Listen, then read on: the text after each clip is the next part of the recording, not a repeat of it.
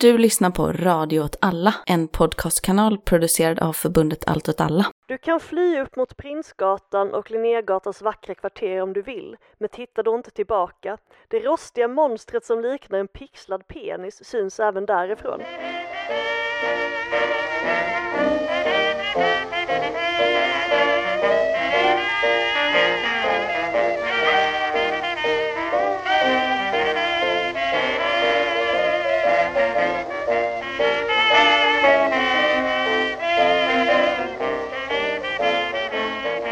Du lyssnar på Vad händer Gbg? En podd om lokalpolitik i Göteborg från ett vänsterperspektiv och med mig har jag Johanna Hallå! och jag heter Martin. Hur är det med dig Johanna? Jo, det är bra. Jag är lite väldigt bakfull idag, så att i Mm. princip så spelas ju det här avsnittet in i samarbete med eh, Lucky Burger på Andra Lång. Och Brygghuset hörde jag. Ja, just det, precis. Mm. Eh, vi har ju tyvärr inte med oss uh, vår Volvo-expert idag. Jakob, men han kanske kommer nästa gång. Ja. Jag sa till honom igår, så, ah, men då har vi ingen Volvo-fakta, och så Mm. var han så, bror jag pratar väl inte alltid om Volvo. men jo, Ja. Göteborgs största Volvo-expert Jakob är tyvärr frånvarande idag. Det är tråkigt. Vi saknar dig Jakob. To be soon. Ja. Eh, heard of, jag vet inte vad man säger. Något sånt. Nej, Ja. han är inte död. Nej, precis. vad tänkte du prata om idag Johanna? Jag tänkte prata lite om arkitektur. Mhm. Vilket, jag tänker inte prata om arkitektur, jag tänker prata om lite folk som tycker saker om arkitektur. Vad spännande, vad roligt. Vad tänkte du prata om? Om eh, kommun, stat, offentliga sektorn. Ah, Uppdelningen mellan stat och kommun. spännande. Ja, kul. Nu känner man, man känner att den här sexiga podden Ja. sätter igång nu liksom. Ja, det är lite samhällskunskap. Ja. Det är, är en present till våra lyssnare. Vi har också fått en, eh, en liten eh, present i vår eh, brevlåda, Ja. kan man säga. Vi har fått en till nyhetsjingel. Ja, de var jättecool också. Ja, så jag vet inte, vi kanske får alternera mellan de här två nu. Ja, Den är från Lovina i alla fall. tack Lovina. Ja, tack så himla mycket Lovina. Sätter väl kanske igång med nyhetssvepet då. Mm.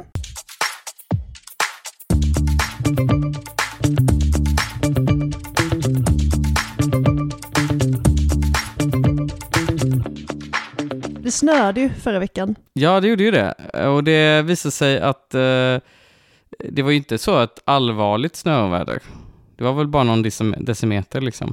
Alltså det var ju jävligt mycket snö tycker jag. Eller? Det var väldigt mycket snö på kort tid. Ja det var det, precis. Ja. Det var väldigt mycket snö på kort tid. Och som vanligt så brakade ju hela samhället sönder. Jag läste i Göteborgs-Posten att, det, att ansvariga personen sa att de hade inte brist på resurser eller personal. Nej, Det bara blev dåligt. det bara blev fel. det, var ändå, det var ändå fint att de kunde erkänna det. Ja, men det var ändå på den nivån att man uppmanades att inte gå ut om man inte var Ja. tvungen. Så det var ändå ganska mycket snö. Det var så otroligt halt på vägen också. Alltså, Mm. Jag såg en bil stanna och så, så gled den flera meter liksom. Nej, fy. Eh, Ja, det var Ja. jätteobehagligt. Och det var liksom köer, på Hisingen var det köer, alltså redan innan det kända kaoset på Hisingsbron, Mm. så var det ju köer in i bostadsområdena på Hisingen. Ja, vad hände på Hisingsbron egentligen? Hisingsbron stannade ju Mm. när det var en meter kvar.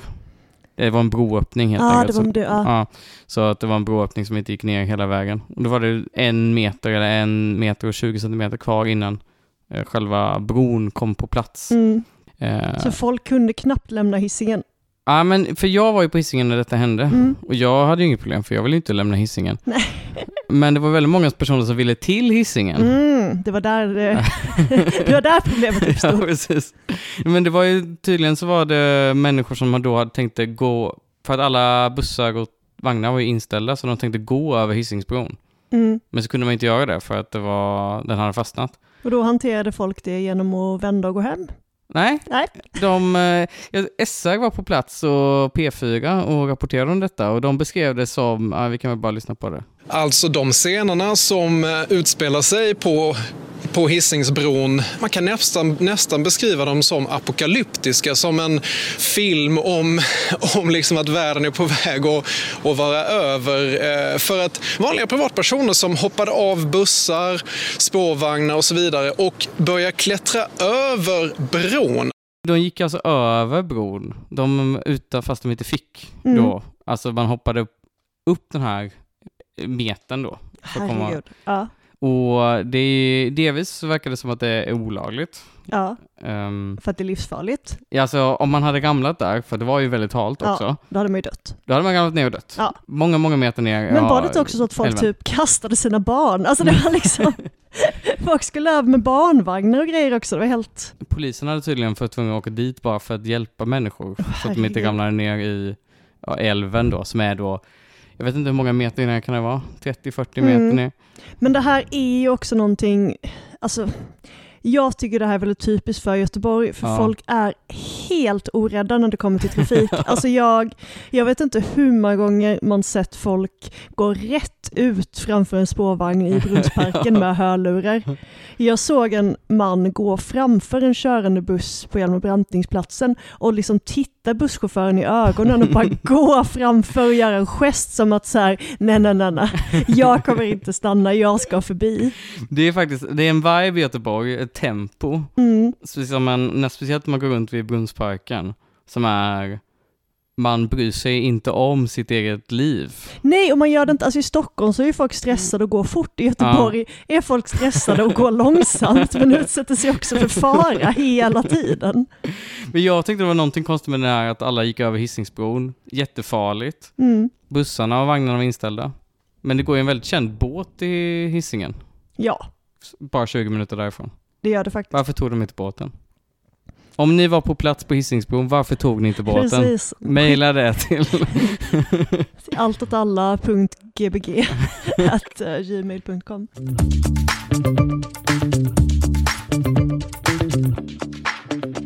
Och sen pratade vi lite om kontrollanterna förra avsnittet och nu har de ju faktiskt bytt uniform. ja, de bytte uniform. Det blev Mm. ingen civilklädd uniform, men det blev en, Nej. ingen vit keps. De har en mörkblå keps istället. Mm.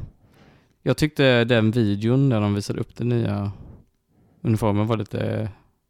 Hade weird vibe. Jag såg inte Vibes. den.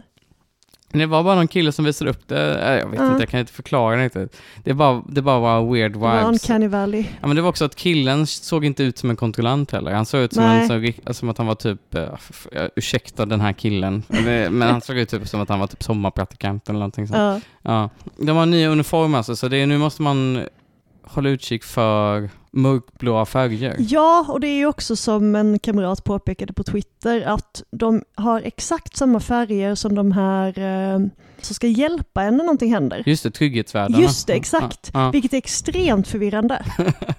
Så det är otrygghet, man måste liksom, man vet inte om man får otrygghet eller trygghet. Exakt, är det en trygghetsvärd eller otrygghetsvärd? Ja, är det ett va- varningens finger i alla fall till göteborgare som plankar att Ja. eh, de är svårare nu att känna igen.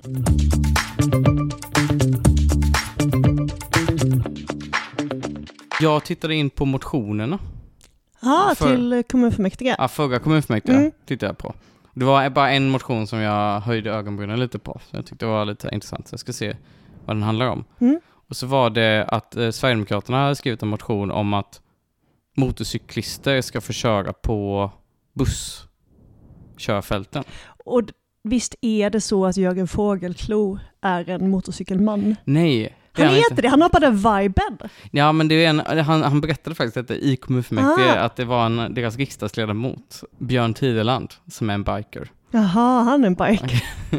Men visst är det så att det finns eh, någon typ av överlappning mellan kriminella motorcykelgäng och Sverigedemokraterna också? De, det, ja, I Göteborg måste det göra det, eller, eller måste göra alltså jag vet Ja. inte, vi, vi kan bli anmälda för förtal, jag vet inte. Nej, jag, Jag, tror vet inte att det. det funnits en sån nyhet i alla fall. Det har funnits en nyhet om Nationellt. Ja, att kopplingen mellan HA och Sverigedemokraterna. ja, Det är allt vi kan säga om det det, allt kan säga. Men eh, okej, så att motorcyklar ska få köra, Ja, men så hade Moderaterna, Demokraterna och Kristdemokraterna sagt då, hade svarat på den motionen och sa så här, ja men det kanske är bra att vissa körfält, att man kan ha det där. Men det är ju lite dumt att låta motorcyklister köra på alla busskörfält. ja, Och då hade Jörgen Fågelklo, det första anförandet han sa var, ja det är ju sant. och så bara, Då behöver vi inte ha en debatt om det här i princip. han, Eh, går, han vek sig alltså. Han vek sig direkt. Men då gick ju sossarna och Vänsterpartiet och alla upp och sa så här, men nej, vi borde inte göra så här för att vi ska typ ha fler bussar eller någonting sånt. Ja. Och då blev det en debatt, trots att det inte var något beslut. Herregud vad dumt. Så det var, vet du hur många, som, eh, många repliker det var i det här? Nej. Det var 14 stycken. Onödigt. Om en motion som inte går igenom. Men de vill ju inte gå hem på kvällarna. De vill ju sitta där i börshuset liksom och bara kötta i flera timmar. Men någonting som var lite roligt i det här utbytet, det var vad kommunfullmäktiges ordförande sa så här. På detta har ju Jörgen Fågelklo, SD, begärt en replik. Jörgen Fågelklo. Jorgen. Ja, Jörgen. Jorgen. Jag visste inte att det fanns en...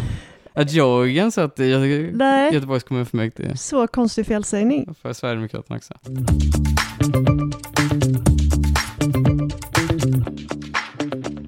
Ja, jag har ju dåliga nyheter om Kalle Bäck igen tyvärr. Oj, Eh, det Kalle vis- Bäck som inte är från Kallebäck. Ja, exakt. Inte nog med det. Han har ju också kommenterat på Johan Ingerös status det här med eh, anmälningen att eh, han tycker det var hemskt tråkigt att höra Ja. då att Ingerö har blivit, eh, jag vill säga Ingerö, det är så småländska, Ingerö, Mm, mm, mm. eh, att han blivit eh, anmäld då för det här.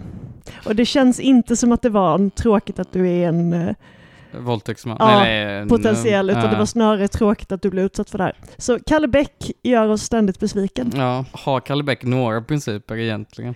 Han motionerade 2017 om att eh, vissa gymnasieskolor ska testa att införa sovmorgon. Eh, och då sa kommunstyrelsen att ja, alltså det kan väl rektorerna bestämma själva. Det finns liksom inget hinder från att införa sovmorgon. Framförallt på gymnasieskolor så är det ganska vanligt att man har många. Ja, det är det va? Ja. Ja, om, för att schemat går inte ihop annars. Helt meningslös eh, motion.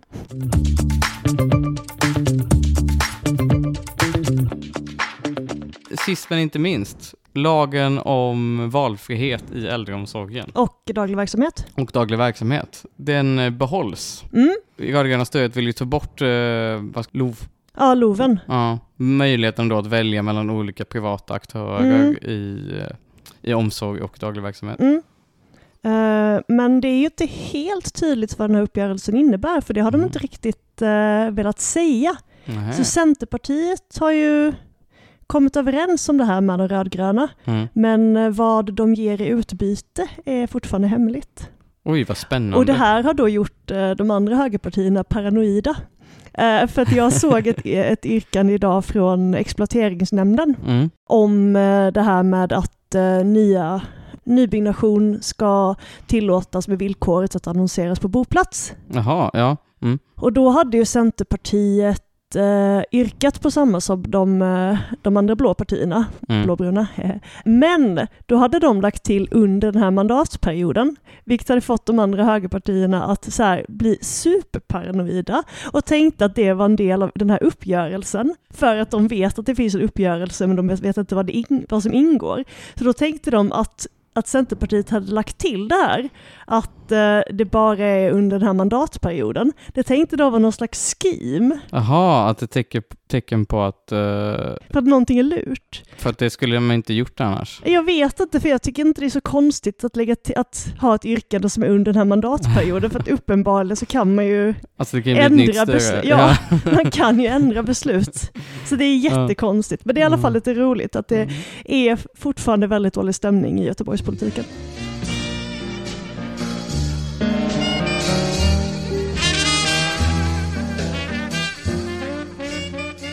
Johanna, Mm. jag vill att eh, du ska tänka dig tillbaka lite, några månader.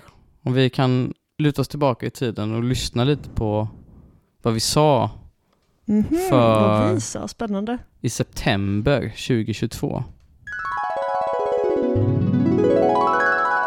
Jag har inte varit så pepp på att rösta i riksdagsval. Alltså jag, alltså jag tycker att om Vänsterpartiet blir näst största parti, det är jag jättepepp på. Ja, jag känner en sån förhoppning inför kommunvalet som jag överhuvudtaget inte kan göra i riksdagsvalet. Och sen är det upp till bevis att se vad som faktiskt händer i en förhandling med sossarna och Mm. Jonas Attenius. Det vet man ju inte vad, vad det landar i, men då vet vi i alla fall. Vad kan man liksom, vad kan ett starkt vänsterparti göra liksom i en sån koalition? Mm. Ja, och någonstans är det intressant det här med hur man Ja men hur man försöker göra upp den här ekonomismen liksom som Mm. hela tiden finns på riksplan, att allting ska liksom bekostas och det ska finnas liksom, det blir liksom avpolitiserat när man hela tiden bara ska prata om pengar och siffror. Det känns betryggande att eh, man inte behöver vara så liksom pragmatisk på kommunal nivå ändå. Ja, vad tycker vi om det nya styret? Vi är väl inte, vi kanske inte är ri, riktigt lika exalterade Nej. längre. Sen får man väl ändå säga att den ekonomiska krisen var kanske, det var, vi hade nog inte riktigt räknat med hur, hur mycket den skulle fucka med den kommunala budgeten liksom. Nej, nej precis. Tänkte också väldigt mycket på detta i samband med nyheterna som kom ut i den 5 mars. Att det kommer bli stora nedskärningar i skolan. Just det var jättemånga tjänster som skulle, Ja. Det var 400 tjänster. det är väldigt, väldigt mycket. Ja. Och det är ju inte första gången stora nedskärningar har skett i Göteborgs kommunalskola. Men eh, de rödgröna gick ut till val på att det inte skulle ske några besparingar. Mm. Och nu har de ju satt en extra budget Mm. som ska rädda förskolan och gymnasieskolan. Men grundskolan är fortfarande, kommer fortfarande stora nedskärningar ske. Mm. Och då menar de ju att det beror på statliga prioriteringar. Ja, precis. Det, det är som sagt så att det, är liksom, det ekonomiska läget är svårt. Det är ju både minskad tillväxt, så Mm. att man får mindre i eh, skattemedel. Och det är inflation, väldigt hög inflation, så att alla kostnader ökar. Allt är för dyrt. Ja, allt är för dyrt. Mm. Och jag tänkte väldigt mycket på detta för att jag såg en diskussion mellan Daniel Bernmar och Markus Larsson på Twitter. Markus Larsson är en sån här debattör. Är han tillhör- skoldebattören? Ja, han Ja. tillhör den här tankesmedjan Balans. Ja, just det. Som är liksom för att man ska se till att välfärden finansieras utifrån vil- vilket ansvar välfärden har typ. Ja, okej. Ja. Så de, de är good guys liksom. Mm. Men han var ju lite sur på Daniel Bergman för att han tyckte att Daniel Bergman liksom lite sprang för sitt ansvar för att kommunen har ju ändå ansvar för skolan. Så kan man verkligen säga att då att, Att det är statens fel. att det är bara statens fel Ja. liksom. För det är ju så att staten har ju minskat statsbidragen. Det Mm. täcker ju inte de kostnader som kommunerna har ökat liksom, Mm. i nya systemet. Men det Marcus Larsson då pekade på är ju att så här, men när kommunerna och staten, när staten säger så här, men det är kommunernas ansvar att ta hand om skolan och kommunerna är så, nej men staten måste ge oss de här pengarna för att vi ska kunna hantera det här. Då skapas liksom en rundgång som är att ingen riktigt tar ansvar liksom för välfärden liksom. Eh, och jag tänker att det är liksom ett större problem i allmänhet i den offentliga sektorn. För att eh, staten har ju gett kommunerna massa uppgifter. Ja, Om man ska räkna upp vilka uppgifter kommunerna har, det känns som att det är typ 100 000. ja, och det är ju några av de viktigaste frågorna. Det är ju skola och äldreomsorg och... Mm. Eh, man fick ju skolan på 90-talet till exempel. Staten Mm. hade ansvar för det tidigare. Man har också ansvar för då, vadå, bibliotek och Mm. Annat. Men också typ har man fått ansvar för, eh, man har ansvar för bostadsförsörjningen, att alla har bostad. Ja, Ja. också ansvar för klimatanpassning. Jaha. Så typ eh, Parisavtalet, det är framförallt ligger på kommunerna Mm. att det ska följas. Liksom. Så det är massa sådana saker som kommunerna har lagt på. Och kommunerna har ju, som jag pratade om tidigare, de har ju bara inkomstskatt Mm. som sin inkomst. Liksom. Och det skapar ju jättemycket problem tänker jag, för att om man höjer skatten så höjer man skatten för alla. Ja, just det. Det var det du försökte få fram när vi pratade med Daniel Bernmar. Ja, precis. Att, att, äh, det, att man kan ju inte bara höja skatten till 100% i kommunen. Eller, okej, 100% hade kanske varit nice, men liksom annars, alltså annars liksom, om man är så, okej, vi måste finansiera skolan, okej, men då måste vi höja skatten. Mm. Men om vi har jättehög inflation, människor inte råd att köpa mat och så ska ännu mer ens inkomst försvinna. Man kan ju inte välja att säga så, men de med lägst inkomster, de ska inte få höjd skatt till exempel, eller bara de med Nej. högst inkomster. Man måste höja skatten lika mycket för alla. Eh, vilket ju är ett jättestort problem, liksom, för man kan inte arbeta fördelnings... Man kan inte göra fördelningspolitik på samma sätt. Liksom. Nej. Så jag tänker att, att det skapar ett ganska stort problem i det här läget, att kommunerna kan inte riktigt göra det så som man vill. Och då tänker man så här, men då kan man bara lägga budgetar i underskott. Mm. Men det får man inte. Det får man inte. Det. Just det, för att kommunallagen är väldigt eh, glad i att man ska göra besparingar och att man ska ekonomin ska vara i balans. Det står, jag tror till och med det står i kommunallagen att intäkterna ska överstiga kostnaderna. Så man ska Ja, gå, ja. gå med vinst varje år. Vad ska, de, vad ska den vinsten gå någonstans?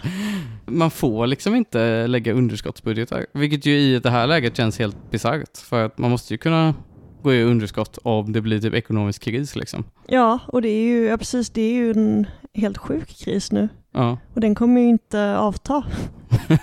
Så det är ju helt sanslöst. ja.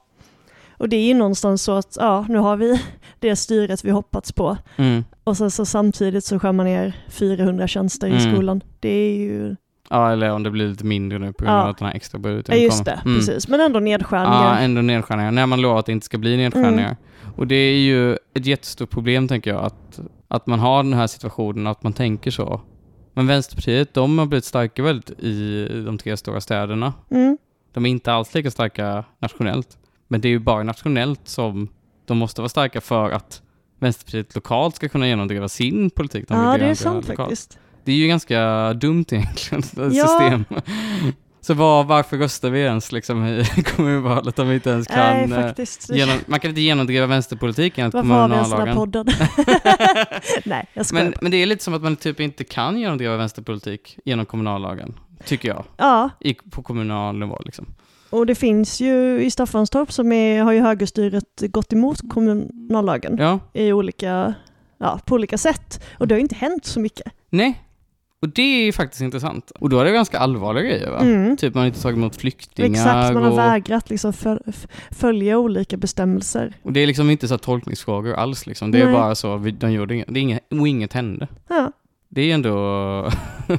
så, okej, så om man gör rasism, då kan man bryta mot kommunallagen liksom. ja och jag tänker också att, ja, men att det någonstans är vänsterns brist, att vi ska Mm. vara så jävla duktiga egentligen. Ja. Nu är inte du och jag partipolitiker, men att det ändå finns den här idén att man ska, ja men det hela det här ansvarsparadigmet, Mm, eller vad ja. man ska säga liksom, som är jätte, jättestarkt Mm. i svensk politik nu, Mm. där Socialdemokraterna nästan försöker liksom tävla med Moderaterna om vem som kan använda ordet ansvar mest. Mm. Men på kommunal nivå blir det jättesvårt, för då är det så att staten har lagt över ansvaren på kommunerna, Mm. men de sitter på all makt egentligen. Ja, För de har ju då, de kan beskatta hur de vill. Alltså de kan ju beskatta höga inkomster. De kan ju välja att beskatta liksom alla som tjänar mellan 30 till 35 000, 100 procent och sen allt däremellan. Alltså de, de har ju hel frihet att beskatta och de kan gå i underskott hur mycket de vill. Men skulle staten kunna göra någon slags utjämningsgrej så att kommunerna kan höja skatten utan att det drabbar dem med lägst inkomst? Ja, då ska, men man skulle ha någon typ av så här, eh, inte jobbskatteavdrag men liknande. Ja, liksom. precis, Mm. för låga inkomster. Det, alltså, det skulle man ju, ja, jobbskatteavdraget är ju ett sånt exempel Mm. egentligen, tänker jag. Men ja, så skulle man kunna göra, men då måste ju staten vara med på bå- båten. Ja men exakt, Det är det som är problemet. Att, i, i, i det här läget så förstår jag ju att man inte vill höja kommunalskatten Ja. liksom, när folk har så fruktansvärt svårt att få ihop sin Mm. ekonomi. Vad händer med eh, intäkterna från de kommunala bolagen då? det är ju det som blir problemet, att de brukar ju då användas, för eftersom man inte kan höja skatten så används ju de pengarna istället. Mm. Vilket ju är ett problem, för det innebär ju till exempel att hyresgästerna i Göteborg måste betala både via skattesedeln och genom hyran liksom. Ja, det är sant faktiskt. Ja. Göran Johansson ju ha sagt vad ska vi ha eh, allmänna fastighetsbolag till än att bete sig som vanliga företag? Ja. Det har ju då aktualiserats nu Mm. när eh, Framtiden AB försöker höja hyrorna med 6,8 procent Mm. och strannat förhandlingen om Hyresgästföreningen. Det var ju också ett liknande exempel med Higab nu, Ja just det ja. som, vi, som ju äger eh, fastigheterna för Victoriahuset, Mm. som är där Hagabion finns till exempel. Precis. Och de vill ju höja hyran nu med 32 procent eller vad det var. precis. Det är ju Och jättemycket. Higab är också, det är väl de som höj, ville höja hyrorna också för eh, konstepidemin och alltså det, varit en, Mm. det är en återkommande bad guy Ja. i många konflikter i Göteborg. Ja, och det är ju ett problem då att om de här företagen, om de här företagen existerar för att generera pengar för att kommunen har inget annat sätt att få pengar på Mm. liksom. Eh, för att man inte kan gå med underskott och man kan inte beskatta om man vill. Ja, då blir ju det liksom, det skapar ju det en stad helt plötsligt där kommunen agerar liksom som de värsta kapitalisterna liksom. Ja, precis. Men eh, vad tänker vi då om det här? Har du någon lösning? Alltså jag tänker lite på det att det räcker inte att bara skylla på regeringen. Nej, Utan man måste du börja... är på Markus Larssons linje där. Ja, men det jag tycker är att man måste bryta kommunallagen. Mm. Man, så man kan, måste börja lägga budgetar i underskott. Alltså det måste vara, det måste ju vara på något sätt rimligare att säga så, vi finansierar skolan liksom, och sen får staten lösa det liksom. Snarare än att hoppas på att staten kommer fixa det och sen skära ner ändå liksom. Det är ju också så att, alltså just när det kommer till skolan, det Mm. går ju inte, alltså för de elever som går i skolan nu när det Mm. skärs ner, det kommer ju kosta pengar på andra sätt liksom. Mm. Det går ju inte att få tillbaka de åren när Nej. man eh, genomlider liksom en skolgång där med för få pedagoger. Och det är ju också så att samhället, eller vi- har väl ett ansvar att se till att vi har fungerande skolor Ja, liksom. och jag menar tänk Ja. på alla liksom, ja men de som gick i skolan under pandemin, Mm. de förlorade jättemycket, det visar Mm. sig att liksom skolresultaten faller. Och sen så fort pandemin är över så Mm. blir det en ekonomisk kris och man skär ner i Mm. skolan. Det är så, det är en hel generation som kommer fått undermålig utbildning Mm. och så kombinerar man det med friskolor Mm, där liksom gymnasielärare vittnar Mm. om att man inte lär sig grundläggande saker. Och om staten då säger så här, men vi tänker inte ge tillräckligt mycket pengar till kommunerna för att vi vill inte öka på inflationen, men man kan ge liksom 700 000 i elstöd, Ja. man kan ge, sänka skatten liksom för höginkomsttagare samtidigt som det, allt detta händer liksom. Då måste väl kommunerna bara säga så här, fuck you staten, då följer inte vi om ni inte tänker liksom leva upp till er del av avtalet så lever inte vi upp till vårt liksom. Hur många miljarder kostade inte elstödet? Ja? Ja. Det måste ju vara mer än eh, kommunerna säger Mm. att de behöver för att eh, fylla sina hål. Mm.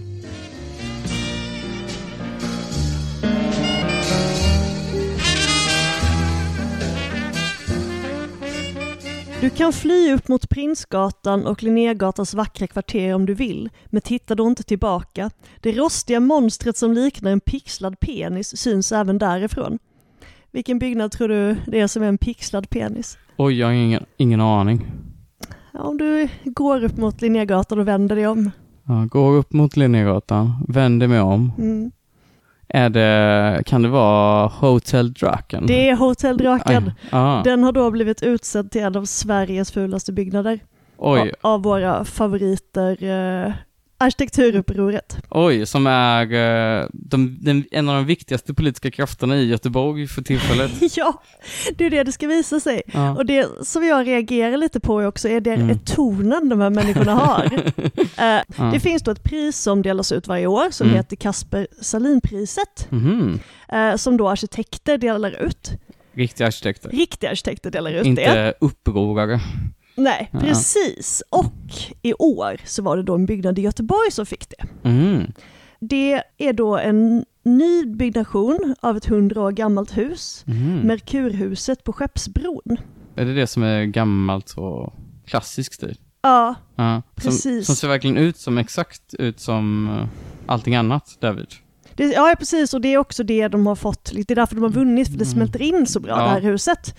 Eh, och liksom, ja det är ett vanligt jävla hus liksom. Mm. Det är ingenting jag funderar så mycket på att de har fått ett pris. Men arkitektupproret, de måste ju såklart ha ett antipris. Jaha, just det. Så, de, så det här tidigare priset, det är arkitekterna Ja, det är riktiga arkitekter. Ja, och eh, arkitektupproret, då är det de upprörda. Exakt. Ja.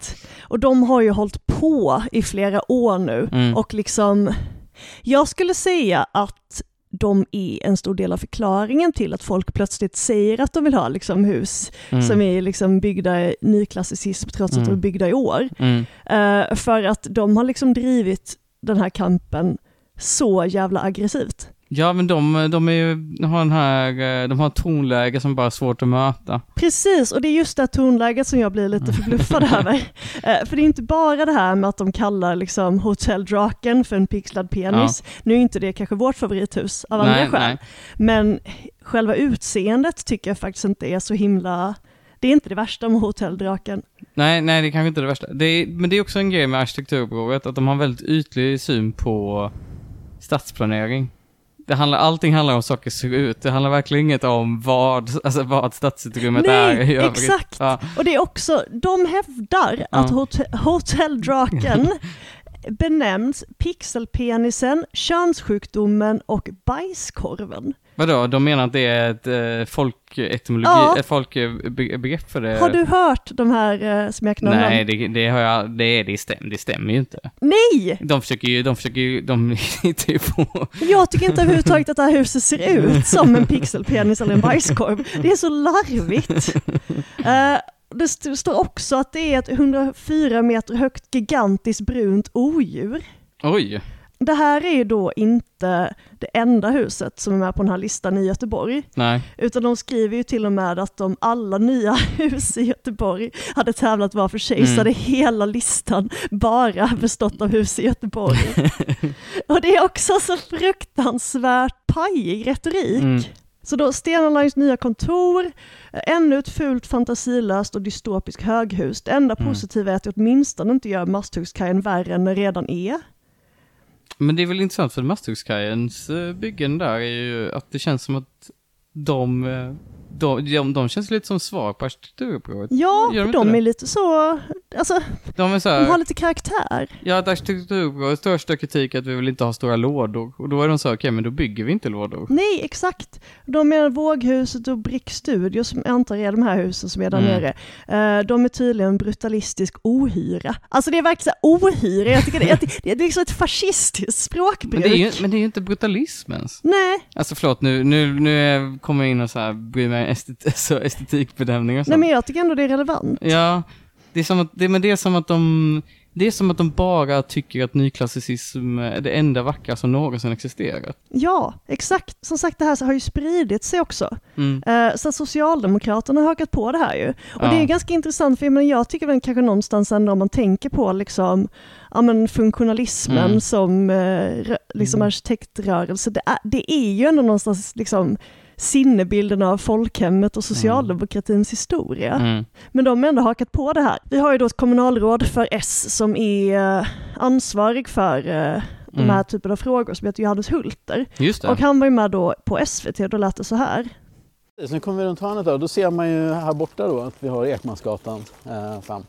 Som är ju ett väldigt spännande hus som är precis är klart nu.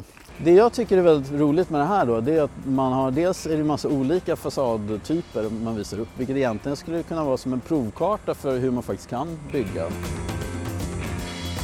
Det är väldigt tydligt i undersökningen vad major- den stora majoriteten gillar för någonting. Många, många människor verkar ha samma subjektiva smak. Som är att man tycker om hus som ser ut så här. Och eh, det enda jag tänker är bara att det naturliga då, är att nyproduktionen då, när vi bygger nya hus, mer speglar vad människor faktiskt tycker om. Är det rätt att politiker sätter sig över arkitektkåren som ändå har så lång erfarenhet av, av att rita hus och, och se vad som passar? Ja, det tycker jag. I och med att vi lever i en demokrati där folkets företrädare faktiskt har sista ordet. Det kan vara så att det är faktiskt göteborgarna i slutändan som faktiskt ska bestämma hur deras stad ska se ut. Inte någon expert, oavsett hur många högskolepoäng man har. Människor har vant sig vid att när det kommer nya hus så betyder det att stan blir lite fulare för varje nytt hus. Och det är ju inte bra. Ja, där har vi också ett exempel på det här tonläget. att göteborgare har valt sig att för varje nytt hus så blir Göteborg fulare. Men det känns ju också som att det är ju inte göteborgarna man har lyssnat på. Det är arkitekturupproret Ja. man har lyssnat på. Och de har fått så orimligt mycket makt. Men jag tänkte väldigt mycket på, för jag såg det här priset, eh, som du nämnde tidigare, jag glömde bort, nej, de fina byggnaderna. Så Ja. där de gillar liksom den här klassiska vad, vad de tyckte var klassisk stil. Ja, Och det var ju antingen så såg det ju så löjligt ut, Ja. för det såg ju pajigt liksom ut. Men oftast, de vanligaste exemplen de hade tyckte jag såg ut, men såg ganska tråkiga ut. Alltså inte i betydelsen att det var fula eller något sånt, utan att det är så här, även om man gillar element i klassisk stil så är det ju konstigt att man inte överhuvudtaget är intresserad av att utveckla arkitekturen, utveckla Exakt. konsten. Det är ju det är liksom bara, allt ska bara se exakt alltså det är det är konformitet liksom, som det känns som de vill åt. Ja, och det finns ju så många aspekter av det här. För alltså det är klart att det låter Alltså det låter ju charmigt kanske Mm. utifrån vårt perspektiv att Mm. eh, göteborgarna ska ha rätt att påverka sin eh, stadsmiljö. Mm. Liksom. Men för det första Mm. så river man ju fruktansvärt många hus som faktiskt är ifrån liksom, sekelskiftet Mm. istället för att restaurera. Mm. Och för det andra, så ja, folk som har utbildat sig Mm. inom att bygga och rita hus eller så, det är väl klart att det är de som ska bestämma. Ja, jag kan i och för sig tycka att det är, alltså det finns en idé som är liksom att eh, det här med att här, man ska ha rätt att bestämma över stadsbilden och sånt, men det är så konstigt att det bara handlar om det ytliga. ja, ja men precis, exakt. Eh, Man ska inte få till, tycka till om någonting annat liksom. Nej, för det är ju så mycket som Göteborgs stad gör som vi har pratat om när det kommer till Mm. kultur och när det kommer liksom till andra typer av liksom åtgärder som påverkar Mm. vår livsmiljö, där vi har ingenting att säga till om. Mm. Men här vill man liksom att varje hus ska prydas av någon slags förvrängd låtsas-sekelskiftesfasad. Och det skulle vara mer demokratiskt Mm. än att typ politikerna faktiskt håller armlängds avstånd. För där Mm. är ju faktiskt, alltså arkitektur är också kultur. Mm. och i all annan kulturpolitik så pratar vi om armlängds avstånd. Mm. Men någonstans här så har man liksom helt, man liksom topplocket har gått och man har Mm. tappat koncepten. Jag tänkte på detta i relation till eh, att det ska byggas uh, ny, alltså utvecklingen på Hisingen. För att man Ah. håller ju nu på att planera nytt område i Eriksberg. Mm. Det finns ju tågspår på Hisingen som man glömmer bort Ah, existerar. ja. Som är är mellan hamnen och eh, industrin på, ja, på Hisingen. Jaha, okej. Typ Volvo och För sånt. det är sådana roro-hamnar som man lärde sig på På spåret, Ah. roll-on, roll-off-hamn. Ja, precis. och, eh, och de ska gräva den under jorden, så då ska man, kan man bygga ut Eriksberg. Mm. Och det var en intervju också med eh, Johannes Hulter. Där han typ, där han typ i princip sa att Eriksberg är typ det värsta området som finns. Men det var liksom hela tonen i artikeln var Mm. liksom, vi måste ju lära oss av de misstagen som hände på Eriksberg. Men, men det handlar också väldigt mycket om att man har hela tiden byggt, alltså om man tittar på hur man byggde Eriksberg, hur det ser ut nu och nya Kvillebäcken och Mm. sånt. Man har ju byggt liksom som om det är hotell. Ja, Alltså det är ju liksom, man, det är liksom ett, också ett uttryck för väldigt så ytlig populism, eller vad man ska säga, som är liksom, men folk ska bo i så här lyxiga strandhotell, jättedyra lägenheter liksom. ja. Då hade stadsbyggnadsnämnden då en, press, eh, en presskonferens om det. Jörgen Fågelklo, som verkar vara, sitta i varenda nämnd. Ja, men sen är det också, för det här är också ett exempel på hur Ja. konstigt den här frågan har blivit. Att den här liksom nya stadsbyggnadsnämnden, där placerade typ alla partier sina gruppledare. Alltså det var, det var verkligen en hotshot-nämnd. Och det finns egentligen, alltså om, om vi ser till det vi Ja. pratade om innan med liksom välfärden och nämnder som faktiskt tar beslut som påverkar människors reella vardag, då finns det inte alls så stort intresse. Men den här frågan har liksom blivit den hetaste potatisen, alltså det är så här kulturkrigsfråga. Men det är också att det finns en ond trojka mellan Socialdemokraterna, Demokraterna och Sverigedemokraterna. Ja. Alla Demokraterna partier. Exakt, där har vi det. Demokraterna, konspirationen mot eh, arkitekter. Men eh, Jörgen Fågelklo då, det, det man vill bygga då, det är att man vill bygga klassiska kvarter i klassisk stil. Åh nej. Ja, och det vill man göra på Backaplan också och sådana Ja. saker i den nya utvecklingen. Så, och det tycker jag kan låta trevligt. Men jag, alltså, de, menar inte att det ska se ut som liksom Haga, utan nej, men det kommer väl vara, alltså, jag, när man tittar på det så ser det ut som att vissa delar kommer vara lite pastisch kanske. mm, Men det kommer åtminstone inte vara, för jag håller ju med om att det här hotell, strandhotell, byggandet är ju, ser ju inte ut som att människor kan bo. nej, vi, eh, jag skickade ju en eh, film i vår chatt också Mm. där man fick se hur det ser ut inne i Karlatornet. Ja, Och alltså det var ju så fruktansvärt fult. ja, För det är ju också liksom, där har vi ingenting att säga till om, Nej. men sättet man bygger liksom nya lägenheter på Mm. får, får allting att se ut som typ köket på en, ett fritids. Alltså det finns liksom ingen tanke på liksom smakfullhet Mm. och det som kanske ändå gjorde liksom de här platsbyggda köken som man alltid romantiserar från 60-talet, som är jättelåga förstås, Mm. men som ändå är väldigt fina. Mm. Där man faktiskt hade liksom en grundläggande tanke att bygga för människor. Mm. Men de här 68 miljoners lägenheterna, Mm. de är ju bara fula. Liksom. Karlatornet är ett intressant exempel. För på den här presskonferensen så tog Jörgen Fogelklou upp en powerpoint. Och så sa han att eh, varenda undersökning, inom situationstecken, visar att hus över fyra våningar resulterar i att den sociala tilliten mellan människor sjunker.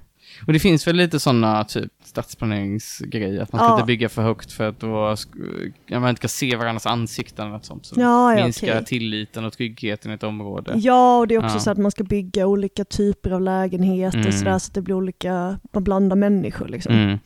Och så på den här då PowerPoint-presentationen så visar han ett hus som är eh, lågt. Och han, Okej, det här det är inte så stark bevisföring för Jörgen Fågelklo Nej, här, men, men han det, känns det, inte som en man av liksom, evidens. men han visar då, tittar på ett lågt hus och säger här finns det social tillit. Och så visar han en bild på ett högre hus, som är typ några våningar högre. Och så säger han, bor du här är den helt ohållbar. Den finns inte ens. Men alltså det är så fruktansvärt låg politisk retorik. Alltså det är ju som Marcus Oskarsson på TV4 har ju verkligen påverkat det politiska samtalet liksom. Men jag tänker, om det är så att höga hus skapar otrygghet, då finns det ju ett hus på Hisingen Ja. som är nämnt, som ligger extra illa till. Herregud, där kommer ju folk inte ens våga hälsa av rädsla för att liksom bli mördade av sina grannar. Där kommer den sociala tilliten vara så låg. De här miljardärerna, de här brittiska Mm, miljardärerna som köpt lägenhet där, de har, de har investerat helt fel för att varenda undersökning visar att det finns ingen social tillit. Ni borde köpt en röd stuga med vita knutar istället. Men jag, jag tänkte väldigt mycket på det här med arkitekturupproret. Det var in- intressant att de riktade sig mot uh, Hotel Draken. Mm. För att politikerna som har pratat mycket om, som har kritiserat arkitekturen, Mm. de har ju inte vågat gå på de stora spelarna. Nej. De har ju inte pratat någonting om Petter Stordalen. Och- nej, nej, nej. Eller Serneke, eller eh, Karlatornet. Så jag, jag bestämde mig för att googla lite på vad Martin Wannholt då, som är den kanske största debattören kring arkitektur, vad han har sagt om Karlatornet. Mhm. Har han sagt något om Ja. Karlatornet? För det verkar liksom att det blev problem för att Karlatornet inte skulle byggas. Och då sa Martin Wannholt 2020 i Dagens Nyheter, det är naturligtvis en katastrof för stan om det inte blir byggt. För det finns pengar där. Ja, precis. Och Karlatornet, vi som bor i Göteborg, man kan ju googla om man inte vet hur det ser ut. Om man är, har befunnit sig i Göteborg någon, till, någon gång det senaste året så vet man ju hur det ser ut. Mm. Det är ju inte klassisk stil. Nej, det är det ju verkligen inte. Eh, och det är ju också en aspekt att det spelar ingen roll var du är, du kan vara till och med tror jag, i Lerum, Ja. man ser ändå skiten. Alltså det är, Ja, precis. Alltså om man ogillar modern arkitektur, Ja. då måste ju Karlatornet vara det värsta som någonsin... Ja. För att var du än är i Göteborg så ser du det här jävla precis tornet. om man flyr upp i Linnea och vänder sig om, visst du ser Hotell Draken men du ser ju absolut Karlatornet också. Ja. ja, det är helt sjukt. Ja. Den här idén om liksom arkitekterna som Mm ja, men det är liksom en konspirationsteori Mm. som nästan tycker jag tangerar, liksom, nu tar jag det här ganska långt, Mm. men det finns ändå drag av liksom det här kulturmarxism, antisemitiskt i det. Mm. Alltså det, det är samma typ av, av liksom konspirationsteori. Mm. För att i det här så liksom finns det ju att, att de, de har liksom är omänskliga nästan och Mm. de har liksom ingen förståelse för så grundläggande mänskliga värden Mm. som liksom skönhet Mm. och sånt. Utan de försöker liksom utplåna eh, det som är vackert i Mm. världen för att på något sätt ta över världen med sin fula arkitektur. Alltså det, det är liksom, det är så ogenomtänkt och lite så här fascistisk retorik som är inte riktigt Det är liksom Sauron. Ja, exakt. Och det, det var en man då som skrev en debattartikel i GP Ja. med rubriken “Kan det vara djävulen som ligger bakom arkitekturpriset?” Så då var det här Kasper Salin-priset. Så här skriver han det är något i den förklaringen som skär sig, alltså arkitekturen ska spegla tidsandan som då den här eh, Mm. juryn hade sagt. Nog är det väl omöjligt att en människa är så oförstående av människor. Detta lett mig till förklaringen att det sannolikt kan vara demoner som ligger bakom detta. Alltså, det sägs att det värsta knepet djävulen lyckades med var att övertyga världen om att han inte existerade. Nu när gränsen för det anständiga har tänts till denna milda grad bör han kanske bli rastlös för att vi inte märker något. Som matadoren i tjuren Ferdinand som till slut sätter sig på marken och skrikgråter i hopp om någon form av reaktion. Alltså så fortsätter det där och sen så till slut så säger han så här. Jag har således kommit fram till att dessa arkitekter nog snarare bara driver med oss. Från Masthuskajen till Operan ekar ett stort practical joke som kommer att avslöjas på Göteborgs försenade 400-årsdag. Fasaderna trillar ner och avslöjar ett Göteborg som stolt visar upp sig mot havet. Håkan sjunger Känn ingen sorg och Karl och Ada skålar i champagne på Skansen Kronan medan kanonerna smäller salut. Oj. Alltså det, är- det är klart att det, det- är svårt att avgöra om det här är en djupt psykotisk människa eller om det är ett skämt som inte går- hela vägen fram. Men det är ju också någonting som på något sätt i den här texten som ändå sammanfattar liksom synen på arkitekter från arkitekturupproret. För det är ju också roligt, för jag vet att eh, jag pratade om det när vi spelade in jubileumsavsnittet när Göteborg fyllde 400 år på riktigt. Mm. Att de här liksom byggnaderna runt Götaplatsen, som såklart Mm. alla de här människorna älskar, Mm. de var ju omoderna redan när de byggdes. Mm. För att Det gillar de i och för sig. Det ska ju vara ja, omodernt. exakt, men det är så roligt att det har varit omodernt i hundra år nu. Alltså, hallå! För att sen Mer kom ju, sen kom ju Stockholmsutställningen när liksom Ja. funktionalismen eh, rullades fram Mm. och det var ju det coola då liksom. Mm. Så att man har liksom någon slags krig mot liksom en 90 år gammal Men jag tänker så här att man kan, man, klart man kan vara kritisk liksom mot arkitekturen och hur det ser ut och så vidare, men det Ja. som jag tycker är så fascinerande är bristen på nyfikenhet. Ja men exakt, för det är väl som alla, alltså tänk om Mm. vi bara hade lyssnat på musik, alltså tänk om Ja. all konst bara hade liksom varit från sekelskiftet. Det hade ju varit helt horribelt. Liksom hela rockens eh, uppkomst är djävulens påfund. Nej i och för sig, det är, väl, det är ja, många som sagt det. det är en vanlig take i och för sig. Men det är ju det som är så sjukt, Ja. att de sållar ju sig till den typen av helt galna, liksom, kulturfientliga resonemang. Och detta är nu det som styr Göteborgs stad, ja. från alla politiska håll. Mm. Ja, men det kanske var det vi hade för idag. Ja, man kan väl eh, följa mig på Twitter, jag heter tweets från hålet. Ja, och jag heter Kattvetare. Och Jakob följer man på gatan. Ja, precis. Man kan också bli Patreon för eh, Radio åt alla. Ja. Man får frågeavsnitt av Eldorado för tillfället. Och man får jättegärna skicka jinglar och tips Ja. och eh, ja, olika typer av content till Mm. oss. Tack till Lovina för Ja. dagens jingel och så får vi höras helt enkelt. Hej då! Hej då!